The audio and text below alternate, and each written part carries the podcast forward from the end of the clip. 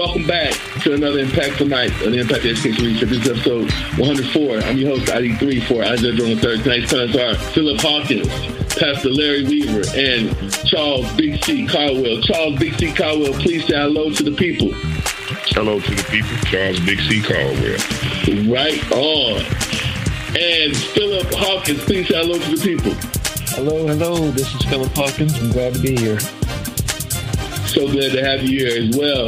And Pastor Larry Weaver, please say hello to the people. Hello to all the people in the nation. Thank you for listening tonight.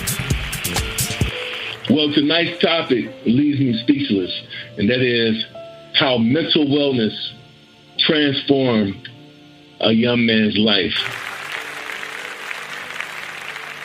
Psychologists identified several layers to help improve the awareness of meaning making processes for mental wellness. And our young males, by promoting skills in carrying assets and in psychological well being, people with mental illness are nine times more likely to be incarcerated than hospitalized. People with mental illness stays four to eight times longer in jail than someone without a mental illness for the same charge. There is a knowledge gap, and this gap exists regarding the understanding, the understanding of the science, the behavior, and the medical and mental processes that support the developmental needs of young males globally and nationally. Mental health, mental illness is the single most critical issue facing young people, and early detection and intervention strategies are crucial to influencing the trajectory, the direction, the way that they're heading in preventing life course recurrences. There is a growing public awareness that the old ways of performing counseling work no longer. And we need new applications, especially post COVID 19. Tonight we're going to have a discussion. But first, I want to pull from Charles Big C. Caldwell, a good friend of mine and mentor. He has mentored so many people with adolescents to adults. Please say hello to the people and, and let us know what you're doing currently, Big C. Hello to the people. My name is Charles Big C. Caldwell. I'm very happy to be here. Uh, I'm honored to be on with Mr. Hawkins and Pastor Weaver and ID3. Um, as a creative of a nonprofit organization, I adolescent to adults, it's mainly to to help deter our young men and young women, young boys and young girls from making bad choices. My opinion of a hater is a person who made bad choices and decisions and they're mad at you because you didn't. So I try to be proactive in my mentoring, preaching, teaching, whatever you want to call it, to lead kids down the right way before they make a mistake. And because once they make a mistake, now everybody want to come in and they want to guide them. Well, I try to be proactive in my guidance and in my vision and in my speaking and in my lecturing and whatever you want to call it. And mental health is a global problem, you know, and we need a global response. Bottom line. In fact, this is so detrimental to those who were in different environments, not just racially or culturally, but socially. And the majority of our groups that need understanding are our young males. Um, my information was retrieved from Health Poverty Action. Now, when I say that topic, health poverty action, and we're dealing with global problems of mental illness, automatically what comes to mind? Low income. Because when you poverty is low income. So as ID3 was saying, it's killing us in our males and black males, men of color. you know, Hispanics. You know, we're we're mainly the one that are dealing in the poverty. And then what happens when one of us get caught up? They don't look at the fact that this man is suffering or this kid is suffering from depression or or schizophrenia, whatever the problem may be. We don't even take the time to diagnose them. We send them straight to prison. Why? Because prison is a moneymaker. And that's what we're doing. And that's what's happening. As the stats you read, ID3, it only makes you think about us. So let me go into my, my lecture. More than 300 million people, 4.4% of the world population, suffer from depression. These alarming figures reflect the wider prevalence of mental ill health more generally. It is estimated that mental health conditions will affect a staggering one in four people at some time in their lives. The same disparity is seen in levels of civil society mobilization organizations representing people with mental health problems and psychological disabilities are present in only 49% of low income areas compared to 83% of high income areas. So as you can see what's happening in the low income areas, they're not the organizations are not trying to help us out. Let's get a little bit more personal. In the black and Hispanic communities, this reflects another universal feature of mental illness. As with physical health, mental health is influenced by a wide, range of social, political, and economic factors. These include social and economic disadvantage and deprivation, low levels of education, unemployment or insecure employment, discrimination, and violence. Let me elaborate on that insecure employment. We're the first, we're the, we're the, we're the last hired and the first fired. That's the insecure employment. We're the last person to get the job and we're the first person to get fired. We already know that. So that takes effect on you mentally. You're at work scared every day. Mental health in turn impacts on issues such as such as alcohol, substance misuse, abuse, gender-based violence. Failure to address mental health therefore has consequences for society as a whole. Much of all this about the scale and the cause of the problem has been known for some time, but the response to date, in terms of resource and political will, has been woefully inadequate. Despite the huge implication it has for global health, mental health receives a fraction of the funding of other diseases, both in allocations from ministries of health and development assistance. Mental health services must be incorporated as a core component of health system and must be clear in calls for comprehensive primary health care. Most fundamentally, any response to global challenges of mental health will only succeed if it addresses the multiple social, political, and economical detriments of the problem for transforming how we understand and respond to the problem of mental health illness to give the issue the priority it needs and deserves. Any comments? Wow.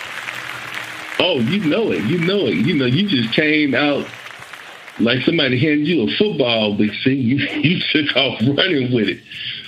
But then you gave us such That's a vivid expression. Go ahead. Go ahead. That's what you asked me to do, sir. yes, sir.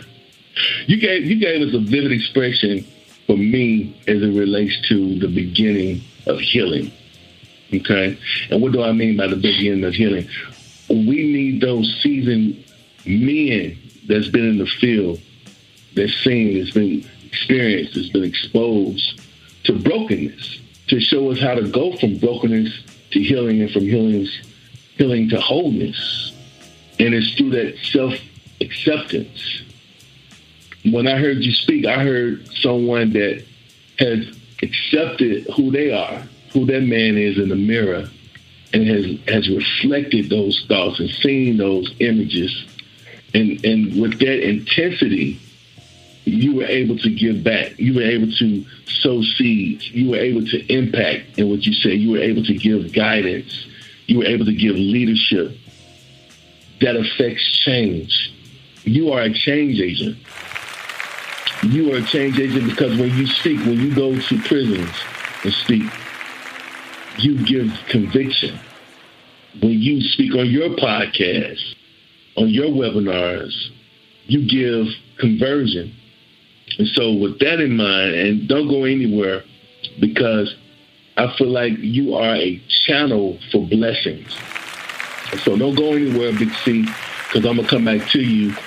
You know, why, why are we seeing new waves of mental ill, um, mental illness challenges in our black and, in our black and brown communities? and he gave us some solutions for that. And and these solutions are, a beginning. These are the beginning stages, but we, we have to address them. Uh, let me go to my next guest here. I'm so glad to have him here. Uh, this is his first time, but it won't be his last. And that's Philip Hawkins. Please say hello to the people and let us know what you're doing, sir, before I answer your question. Hello, this is Philip Hawkins. Um, yeah, what I'm doing right now is mostly spending time trying to raise two mentally well little boys. Yeah, that's that's that's really the gist of it. Absolutely, and we thank you for your service, sir, as a, as a father. Uh, I, I want to pull from you tonight because I, I want uh, a fresh set of eyes on this topic, and that being um, investment, investment in our in our youth, like what you're doing now. And so you know of all people that this investment is, is crucial, is vital, is urgent.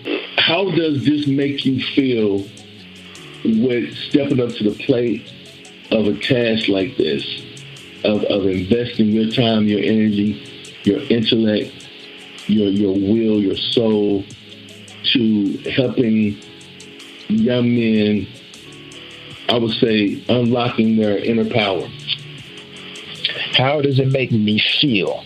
Um, well, um, I, it, it it certainly makes me feel the the you know the, weight and the pressure and the the need for leveling up. And yeah, I mean it, it's it's certainly necessary for me to uh, to make sure it's you know, I don't perpetuate it. So I don't know. It's something that weighs heavily on me, but I am really privileged, I'd say, to to be in the position so I, I had a very, very present father, um, and uh, he he.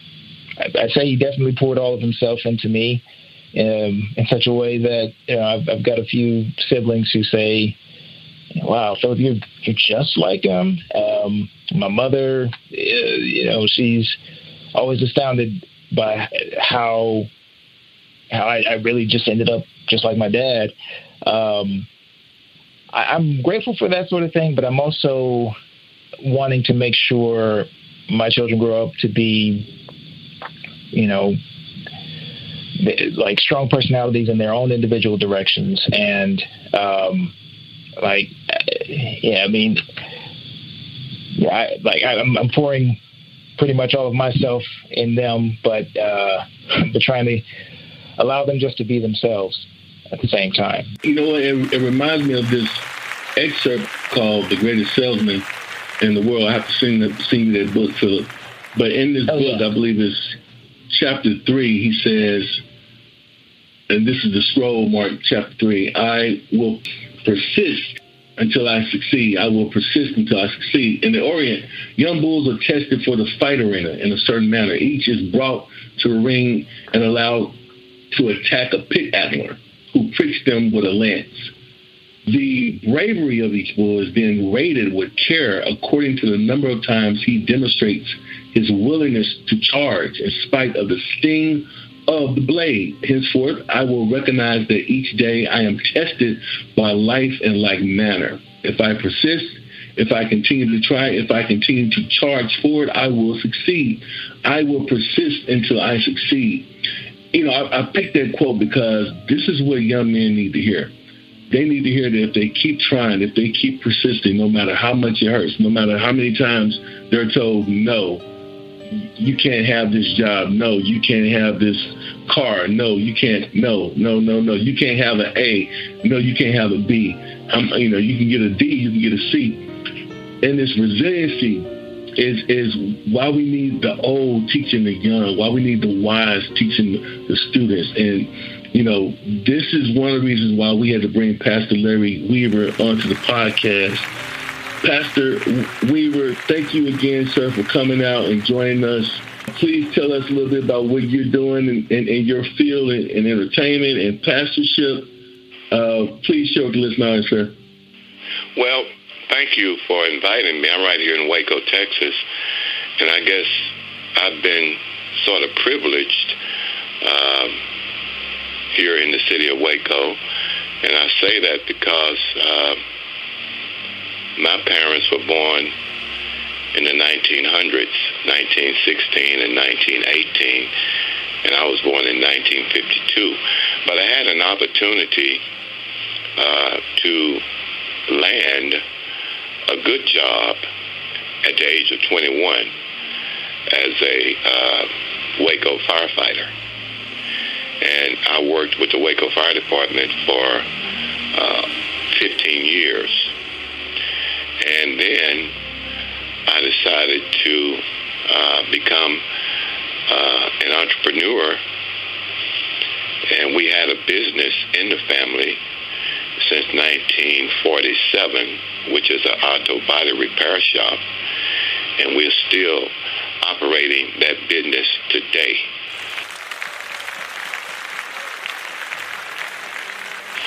At the same time, uh, my father in 47 organized a church called the Good Samaritan Baptist Church here in Waco, Texas, and I pastored from 2001 until 2016. And I'm presently still serving as the leader, as a leader, as one of the leaders, as an evangelism leader at this point. Also, we have a um, evangelistic broadcast that's heard every Sunday with a focus on the things that we're talking about right now. And then we have another broadcast that's heard every Sunday from 6 to 8 a.m., referred to as In the Family. I have five grown children. My oldest child is 48 years old, and my youngest child is 30 years old. And they all have uh, uh, formal education. Uh, two are holding, well, three are holding master's degrees, and uh, they're all in the field of teaching. Uh, two are teaching in Dallas. One is uh, teaching at a prison. So I'm thankful. Wow, wow, sir! I'm thankful to have you here. Uh, as you were talking, I, it reminded me of a, a excerpt out of a book by Kenneth Hagin. He's one of my go-to people uh, when I need to uh, just really, really be encouraged and inspired. But I'm gonna read this quickly. Um, he said, "Science has spent millions of dollars to develop the physical body of man. Additional millions have been spent developing man's intellectual processes, which are a part of his soul.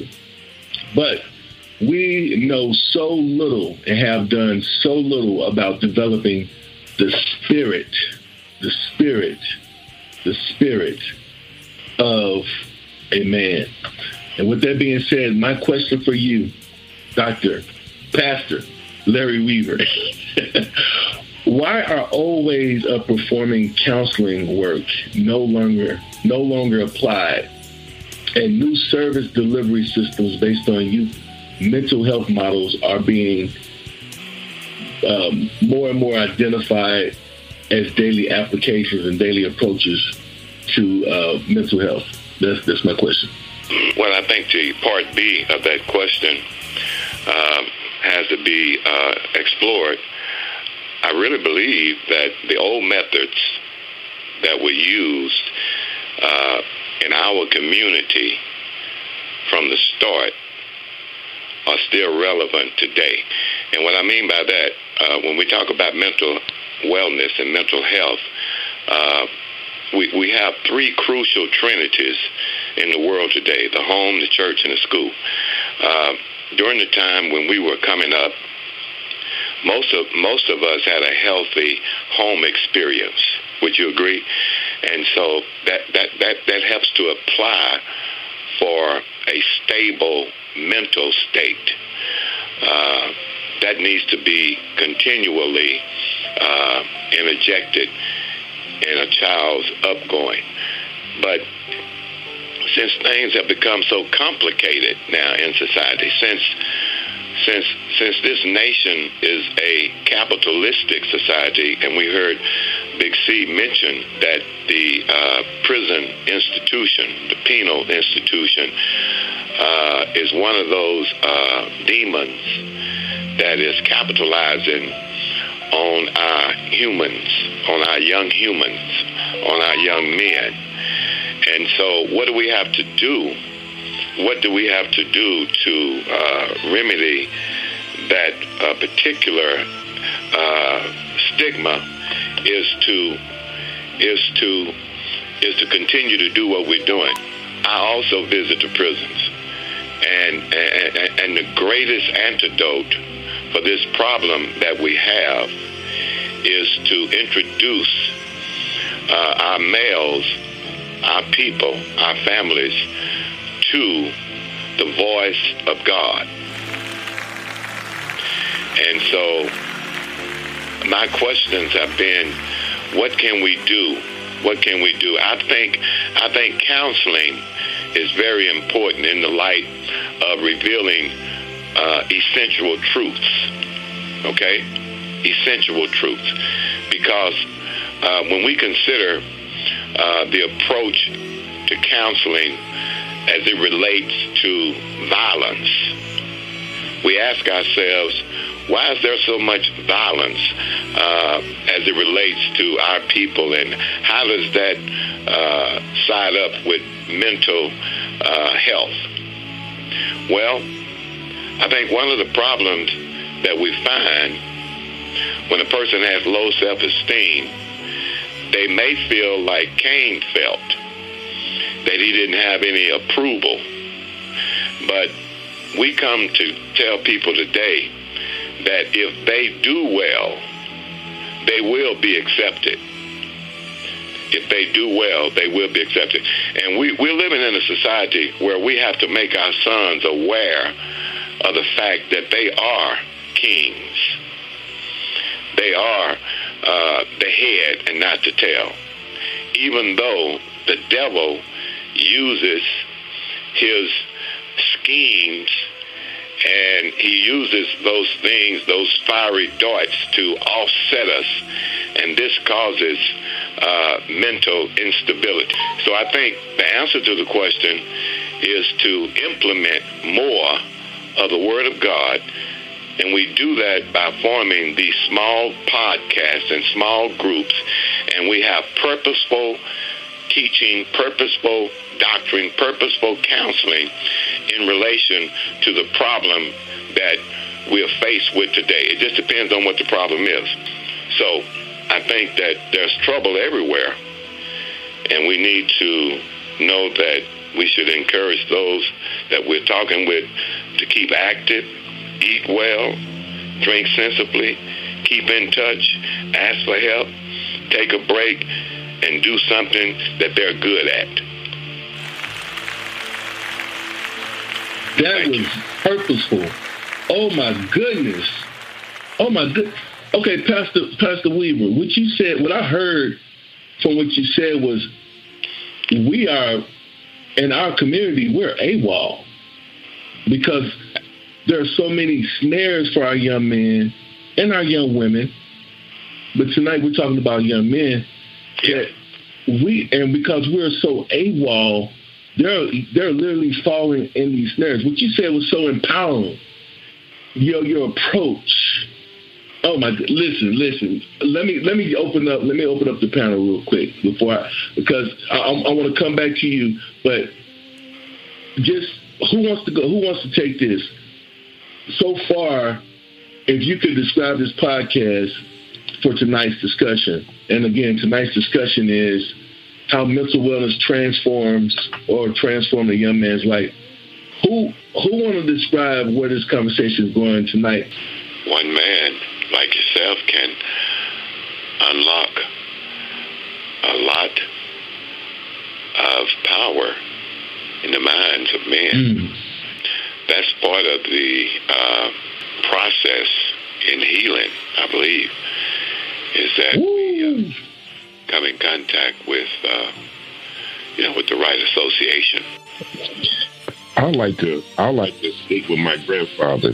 Always told me we had a third grade education in Arkansas. My grandparents raised me. He always said charity begins at home and spreads abroad. I heard the pastor talk about his family. I heard uh, Hawkins speak of he had a father. That's the problem we have nowadays, my brothers, with us males. Okay, I did a speech one day on Father's Day. I think it should be called Daddy's Day because God is our Father who's already in heaven.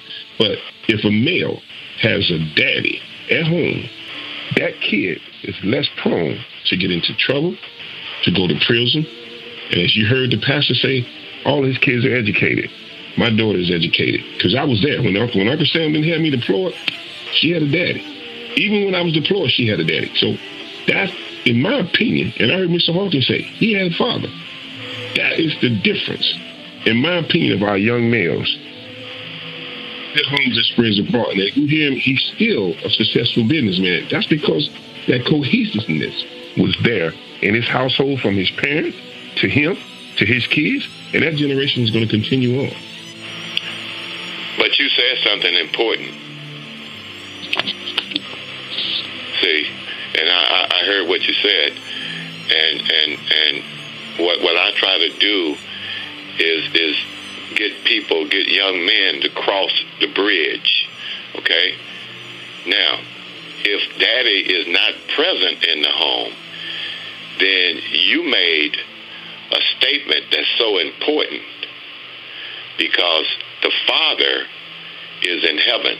And what we would do, we would base scripture, we would base that evidence on scripture. When David said, When mother and father forsake me, then the Lord would pick me up. So I like to I like to throw a you know, I, I, I like to put some uh, meat on that bone. I, I appreciate you uh, saying that because that's the word that I try to get out when I go to the Waco uh, jailhouses. We have to give them hope. Hope is a discipline Let's talk about because we out of time. Let, us talk about real quick, uh, Big C. You can take this, but let's talk about some some policies that we need to start looking at.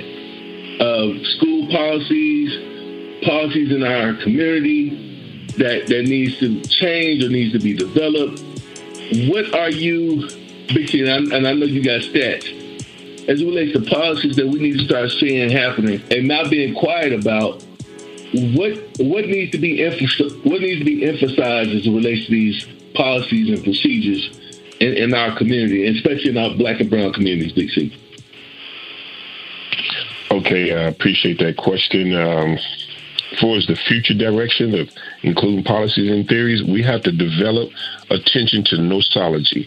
And I looked that word up, nosology. It's the branch of medical science dealing with the classification of diseases and broader culture issues are emphasized. As we're speaking culture here, we're, we're, we're, we're, we're going special, specializing on the boy or the man. And then we're talking mental health. There are different forms of mental health. And then what we need to do is get the nosology involved, the branch of medical science dealing with the classification of diseases. And just because Leroy has a problem in mental health and Larry only have a problem in mental health, they might be totally different. So we need to get down deep into our culture, and then we need to put emphasis on the different forms of mental health. Adolescent boys and young adult men are undeserved population relative, relative to their mental health needs. For those in the age of 16 to 24, it's about 13 percent of young men experiencing re- recent mental health problems will assess mental health services. For example, suicide has taken over in our youth now. Now, I don't want to get racist on this, but I'm going to speak culture. When I was a kid, I'm 61 years old, born in Arkansas. I know Pastor Weaver said he's 68. I'm not sure how old Brother Hawkins is. And I, I you know, ID3, I know you, you're younger than we are. Black blacks didn't commit suicide. You never heard of a black person committing suicide. They might have OD'd on drugs or whatever, something like that, was in a car accident. But you didn't hear of us committing suicide.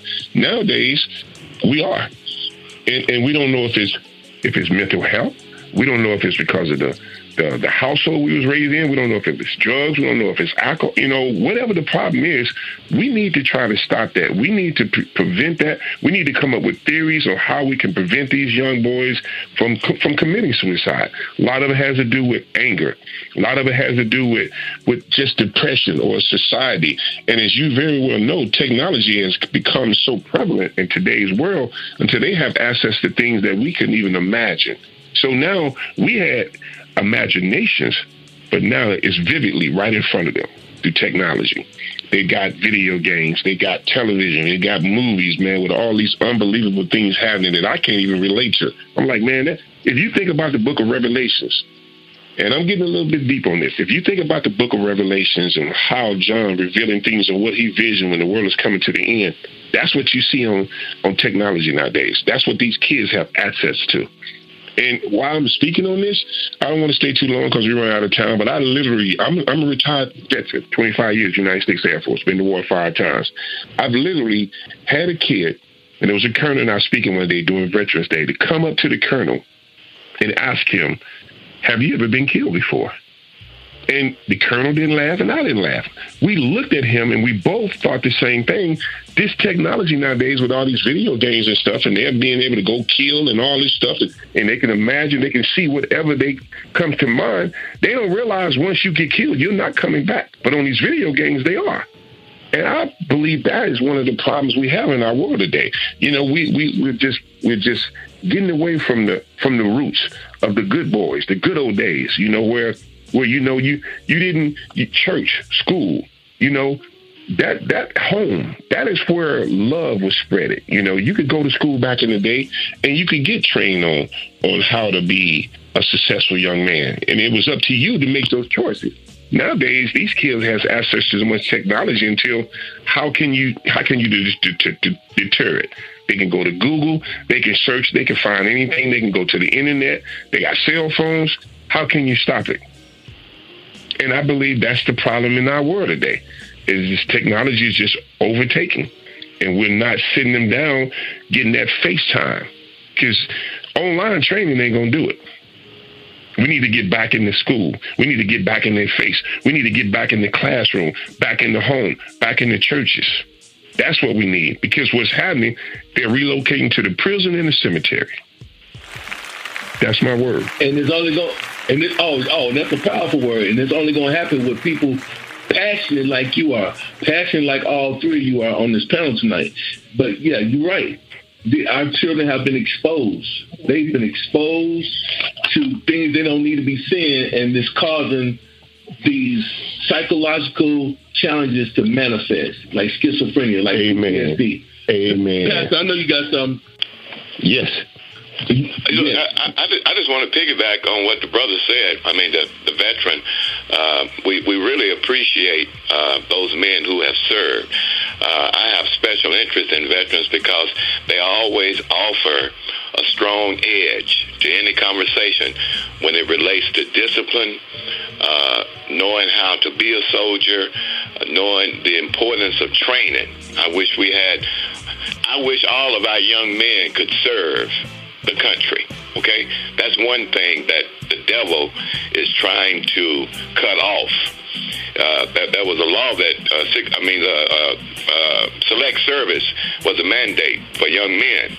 Amen. In order to get a good job. Now that's a snare because not every young man knows about that. But select service is important because once they register, they can get government jobs. You know, so I think that uh, what we need to do is continue to um, infiltrate, re-infiltrate our churches, make good use of our training, uh, home, school, and church. Uh, disciplines have to be taught. Uh, we have to continue to instruct our kids because the generations are at stake. And we want to influence them with the word of the Lord. That's one great influence because you you quoted a scripture in Timothy about science. Well, it's, it's, it's called science falsely. It's all about God's creation.